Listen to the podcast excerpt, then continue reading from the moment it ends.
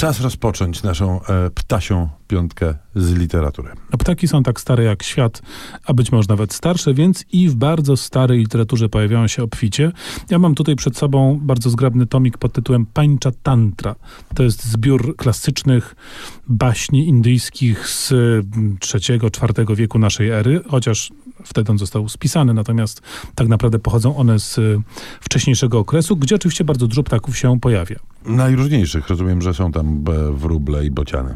Są wróble, bociany, żurawie, bardzo różne. Natomiast najistotniejszą rolę odgrywają sowy i kruki, ponieważ to im poświęcona jest trzecia część tego pięcioksiągu. Tam w ogóle jest tak, że to jest taka szkatułkowa opowieść, jak to opowieści wschodnie. Mamy władcę, który poprosił mędrca, żeby 3 głupich synów oświecił, pisząc dla nich bajki. I w tej trzeciej księdze śledzimy losy konfliktu między sowami i krukami. Ciekawe, czy zgadniesz, kto jest dobry, kto jest zły.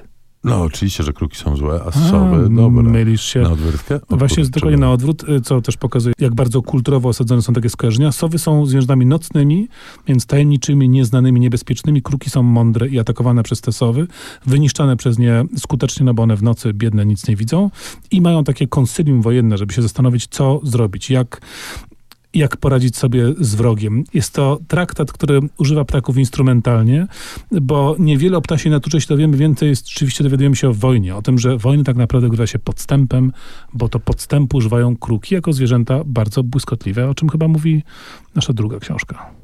Tak, bo różnice kulturowe są różnicami kulturowymi, które jest w stanie rozstrzygnąć tylko i wyłącznie nauka. I to nauka opowiada o krukach i o ich umyśle. Ale Edgar Allan Poe też odpowiadał o krukach i mówił kres i krach, kres i krach. To prawda.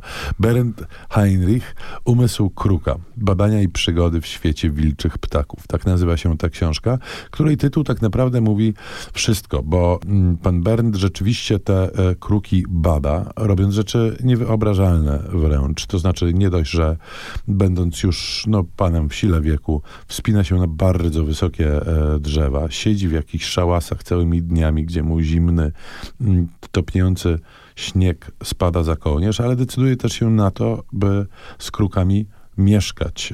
To jest o tyle niewygodne. Ale to on się prowadza do nich, czy one do niego? Bo to istotne. Tak naprawdę jedno i drugie, natomiast mieszka też z nimi. One są dość kłopotliwe, nie wszystkie, jak się dowiadujemy, kruki, i ze względu na sposób wypróżniania się. Są od może oszczędź nam szczegóły. Wyjątki.